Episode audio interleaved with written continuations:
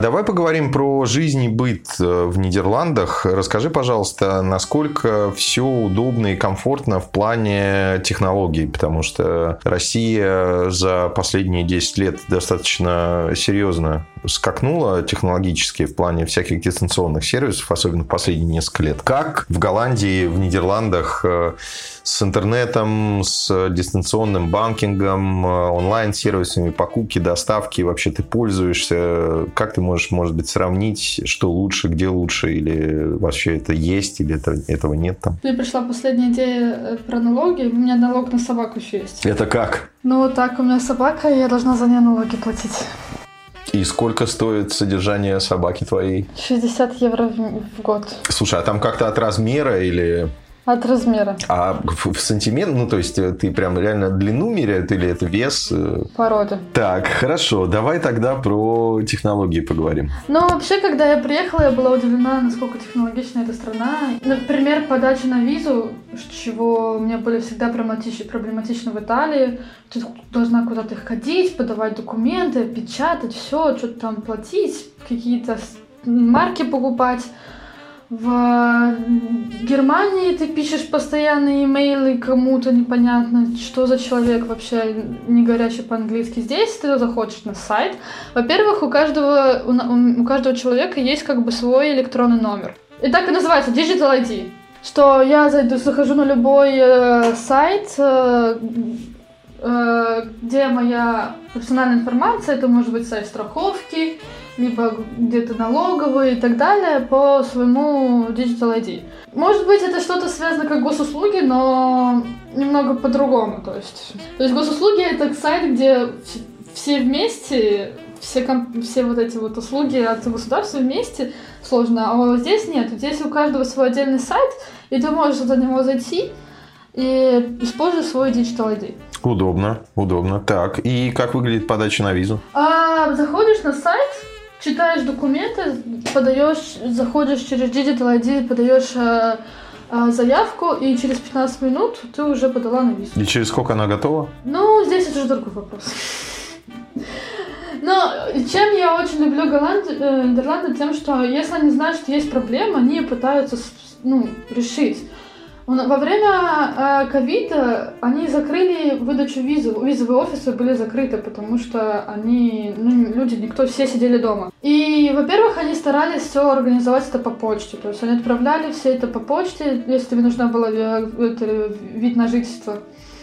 Потом сейчас огромное количество иммигрантов приезжающих, им тоже нужно решить эту проблему, потому что э, они просто не справляются. Они не справляются с количеством, и что сделали э, Германия? Ничего. Ждите полгода. Что сделали Нидерланды? Э, они начали работать по субботам, чтобы справиться с потоком. То есть э, пытаются... И реально сейчас... То есть раньше я звонила, пыталась найти э, место, и мне приходилось ждать там два месяца, чтобы первое свободное окошко было. То сейчас можно записаться на эту же неделю. А ты в итоге легализовалась в Нидерландах? У тебя вэ эн жэ или какой у тебя статус? Ну, пока что у меня вид на жительство, да.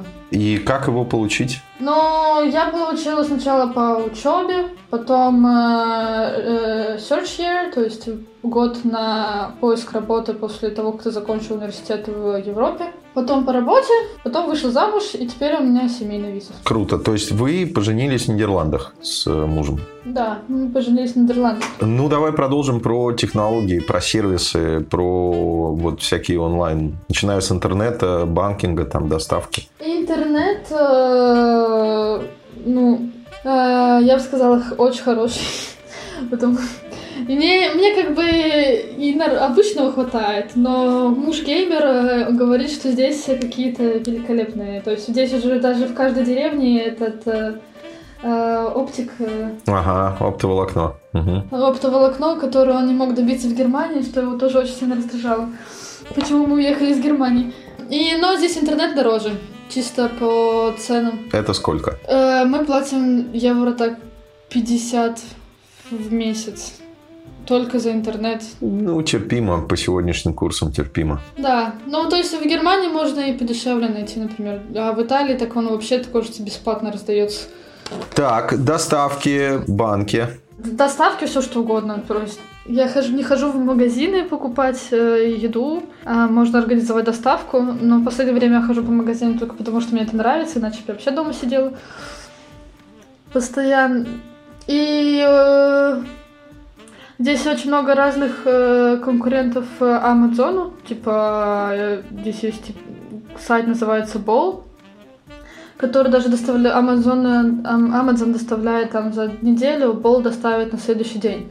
Поэтому тоже очень привлекательно. Такая маленькая страна, что все достаточно быстро доезжает. Тем не менее, вот я замечал, что иногда в маленьких странах как раз игнорируется это все. То есть, типа, ну, зачем, зачем это цифровизировать, если так и так все близко, и так все рядом. То есть, в Нидерландах это все равно цифровизируется все. Нет, это все... Может быть, население такое ленивое.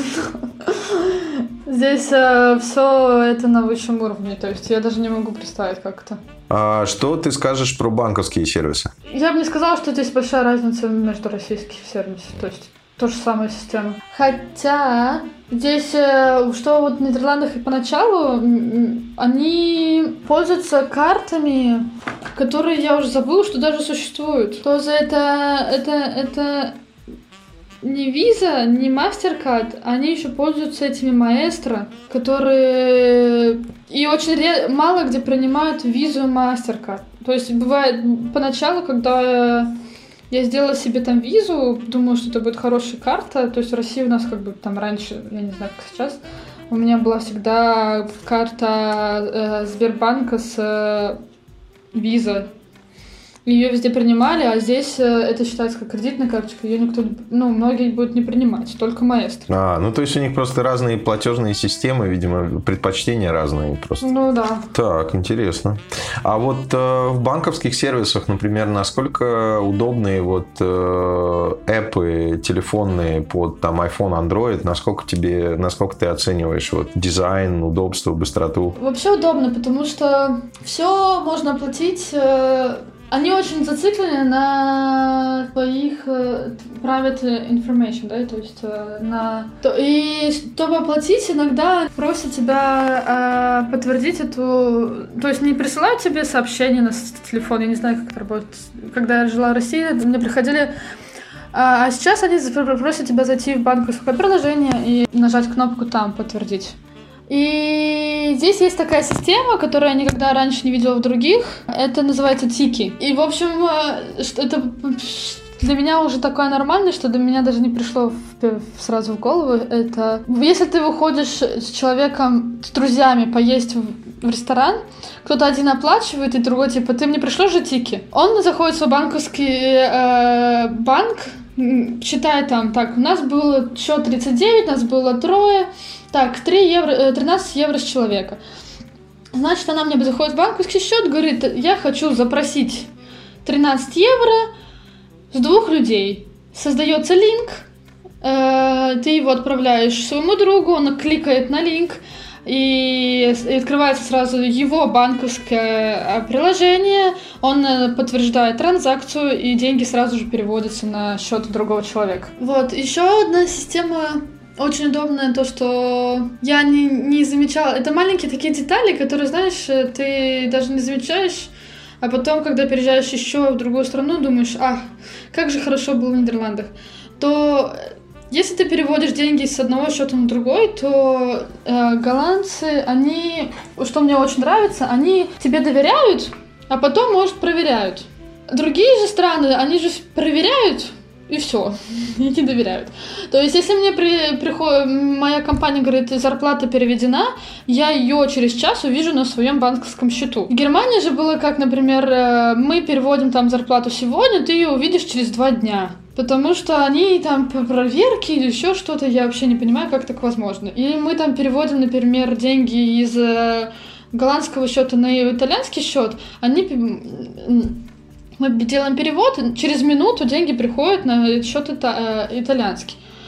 Если ты делаешь обратно, то ну, как минимум тоже рабочий день нужно ждать. То есть, э, я не знаю, они либо они не проверяют, либо... Слушай, ну я думаю, что там бюрократия плюс технологии. Я думаю, что это связано немножко. Вот. Здесь, да, есть бюрократия, но по сравнению с другими странами не такая прям Они не придираются, они... Вот, вот я просто выучена в России то, что ты там пишешь заявление, нельзя зачеркивать, не дай бог ты что-то зачеркнешь. Здесь всем наплевать. Нужно переписать, зачеркни, напиши, все нормально. И вообще они... Что-что вот самое, что мне впало в душу, это сам, а, сами голландцы. Они всегда открыты помочь.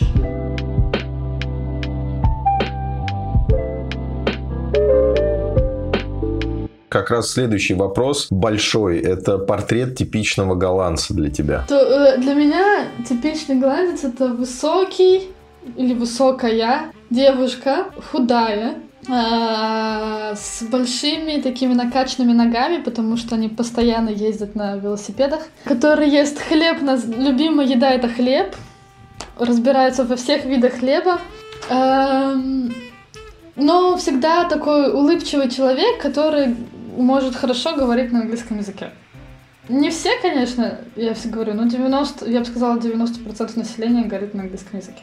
Какие качества ты выделяешь в голландцах, такие вот типично присущие голландцам? Они те, которые наслаждаются жизнью лет так двадцати пяти. О, типичная еще черта голландца — это то, что все дети, ну дети, в общем, это норм, нормальная практика, и сейчас становится практически все так делают, у кого есть возможность, какие-то деньги, то когда они заканчивают обучение, либо во время обучения, в общем, они берут...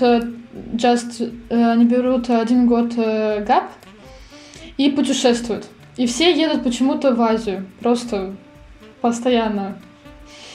Год, бэкпекинг, Таиланд, Сингапур, Авст, Авст, Австралия.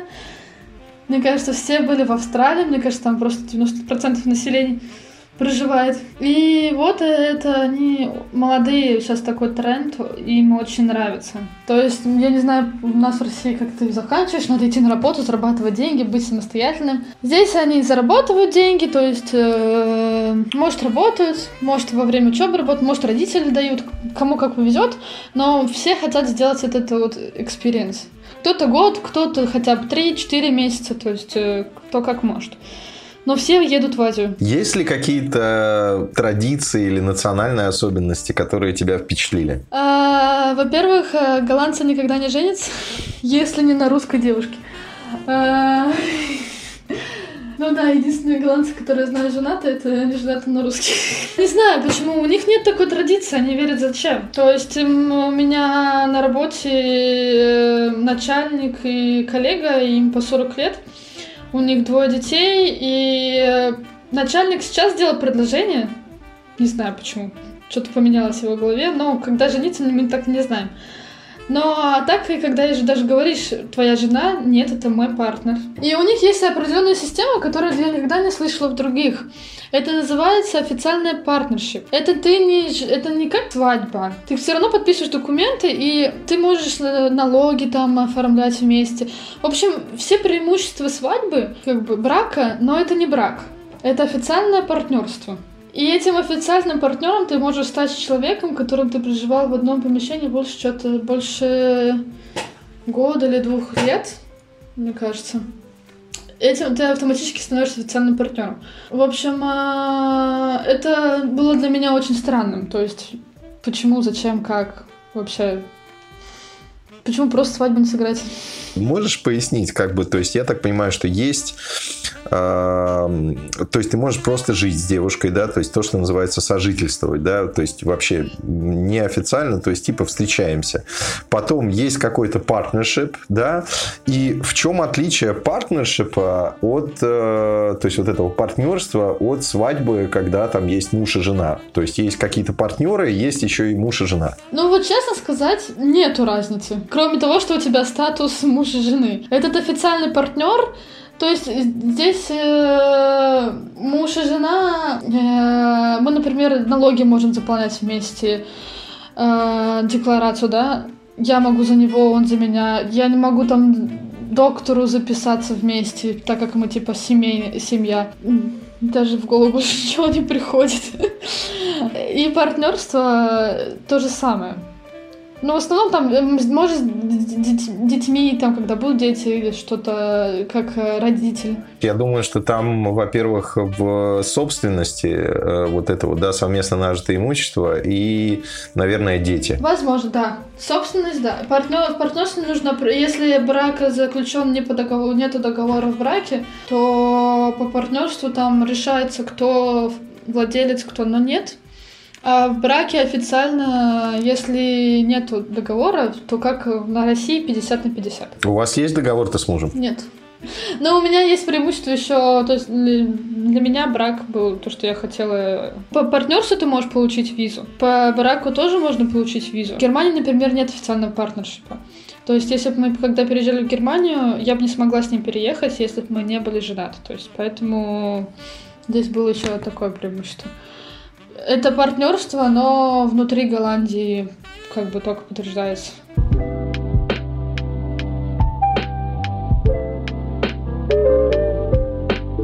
Настя, что ты можешь сказать про полицию Нидерландов? Они мне нравятся. Тоже очень отзывчивые, хорошие люди. Но их с ними лучше не связываться. Потому что их мало, то есть их не видно, если, конечно, не какой-нибудь там митинг и так далее. Например, то, что я очень люблю, то, что здесь они поставили э, лимит на всех дорогах. С шести утра до семи вечера ты можешь ехать сто километров в час максимум, что очень раздражает, потому что сто километров это очень мало. Это из-за мы хотим лучше относиться к матушке природе. Но люди обычно едут сто пятнадцать как минимум, потому что ни камер, ни полиции никогда на дороге не наблюдается. Поэтому почему? Потому что голландцы доверяют, а потом проверяют. Но это обычно на скоростных дорогах. Если ты в городе, то камеры предостаточно, не дай бог ты получишь штраф. Штрафы очень дорогие. Ну, к примеру, какой штраф за превышение? За четыре километра свыше, то есть... Я, если в город пятьдесят километров, ты едешь пятьдесят четыре километра в час, тебе приходит в штраф от, мне кажется, как те самые пятьдесят четыре евро, что вообще дорого. Но один раз я видела ситуацию, что как в магазине кого-то поймали за то, что украл там еду, шоколадку и так далее, и пришла полиция, и они были не очень вежливы с человеком. Повалили на пол, прям была некрасивая сцена, то есть я говорю, они, когда ты просишь у них помощи, они всегда будут отзывчивы, но не дай бог попасться на чем-то плохом, тогда лучше с ним не связываться. То есть это такие прям трукопы какие-то, да? Что это была ситуация? Это был местный житель или это был какой-то приезжий? Как, как бы ты описала его? Ну, это был местный житель. И с ним как бы прям не церемонились? Не, не, нет, не, не, они не будут ни с кем церемониться. Ты присутствовала при каких-то митингах или каких-то таких народных гуляниях, мероприятиях, каких-то масштабных? Как там происходит? Жестко они регулируют или, наоборот, мягко предлагают помощь? Я никогда не была на митингах, где бы полиция применяла силу, но если это мирный митинг, то они будут стоять, просто наблюдать и сконтролировать, чтобы никто себя плохо не вел. Если кого-то там они... напьется, начнет что-то выкрикивать, они могут просто увести, поговорить и так далее, но прям не видела, чтобы без причин они применяли прям силу. И обычно это прям такие хорошие, натренированные, прям видно фигуру и так далее, да, профессионалы, что нету пузика. Окей. Okay. На самом деле это просто хорошая еда и хороший воздух. В общем, их очень часто можно видеть на велосипедах. Погони за нарушителями на машинах? На машинах, наверное, они на машинах ездят, но вот на велосипедах это... Например, в субботу, в субботу вечером... А, здесь еще велосипед пьяным водить нельзя. Как? Как? Что, что значит пьяным? А сколько можно? Сколько можно выпить вообще за, за рулем? Ну, за рулем первые пять лет ничего нельзя выпить. Что значит первые пять лет? Ну, первые пять лет, когда ты получил права. А, стажа? Я думаю, первые пять лет в стране ничего нельзя. Нет, первые пять лет стажа, когда ты получил права, ничего нельзя выпить. Но потом... Два пива можно выпить, два стакана. Но потом, как я сказала, здесь очень мало полиции на дорогах, поэтому... Поэтому можно? два по ноль пять всегда можно себе позволить. Ну, то есть, и на, на велике, то есть, получается, тоже можно два по ноль пять? Ну, на велике э, они, если остановят... и ты прям вообще пьяный, то они тебе сделают штраф. Но если это они не заметят, то они никогда не видела, чтобы они... Если ты прям пьяный-пьяный, то да, они могут остановить и попросить... Но они больше продираются к свету. То есть они заберут велик, да, если что, или чего? Ну, могут, да. Заберут велик и еще и денежный штраф еще. Но обычно они в субботу, знаешь, в... здесь очень мало клубов, прям клубов-клубов. В основном люди, студенты ходят отдыхать, чтобы... потому что клубы, за них надо платить вход. Они идут по барам, который бар превращается потом в клуб. Они просто столы убирают, и люди начинают танцевать. Полиция постоянно там ездит, наблюдает, чтобы порядок был и так далее. И они очень ну, любят ловить студентов в этот период, чтобы у них был свет на велосипеде. А, освещение, окей. Потому что ночью у тебя должен гореть передний и задний свет. И за это можно получить штраф. И чтобы не ездили с телефоном. Ездить на велосипеде с телефоном в руках сто евро штраф. Вау. Жестко. Жестко. И вообще перед этими барами всегда стоят охранники, которые тоже наблюдают, ну, как бы, за ситуацией от самого бара. И кому проверяют ай ди твою, чтобы запустить и так далее. И не дай бог. Вот бар закрывается в два часа ночи. Была такая ситуация не со мной, но с моим мужем. Он пошел гулять с... друзьями в этот бар и вышел покурить сигарету типа десять минут за двух часов ночи. Бар не запускает людей более после двух часов ночи. И вот он там заболтался с этим охранником. Он говорит, смотри, через пять минут мы типа закроемся и не войдем. Он говорит, да, я вот только сейчас докурю сигарету и, и зайду. И он что-то с ним закурил и с ним заболтался. Вот два часа ноль один, и он хочет зайти. Он такой, нет, ты не можешь зайти. Одна минута прошла. Блин, ну слушай, ну это, не, это же вредность уже прям. Нет, они вот, они вот так, они правила, для них это закон. Это вот они будут так действовать. У него были куртки, у него был кошелек внутри. Он, он не мог, ну, как ему хотя бы в куртку отдать, холодно же. Он начал звонить друзьям, а что звонить там, там музыка так играет. Слава богу, друзья начали переживать, они решили выйти, посмотреть. И вот человек пытается сделать шаг за, за дверь, и он говорит, стой, стой, не уходи, забери мою куртку, потому что если ты выйдешь, ты больше не зайдешь. И это реально действительно так. И это не только вот такая вредность. Была ситуация, что мы звонили доктору взять appointment. У них обед с двенадцати до часу. И вот мне нужно было только подтвердить, извините, но она мне говорит, так, мы записали вас там на такое число, такой-то день. Она смотрит на время, а, так уже двенадцать часов, и закрывает трубку. Ну, кладет трубку. То есть, типа, все, она не может с тобой говорить? Да, потому что у нее начался обед. И магазины здесь не прикольные. Они всегда закрывают, они работают в основном, когда я работаю. Слушай, ну это... Подожди, ну не, не пустить итальянца обратно в бар спустя одну минуту, но это прям, ну это унизительно. С одной стороны, да. С другой стороны, из-за этого вот то, что у них все вот так, как написано, жизнь... Легче. Ну, то есть, они такие скандинавские японцы, да? Типа, вот у них прям все, прям педан... педанты, они педанты. Да. И, то есть, иногда не хватает, им нужно иногда быть немного релакс и флексибл, то есть, успокойся. То есть, немножко итальянского взять. Но и, с другой стороны, мне нравится то, что у них все организовано.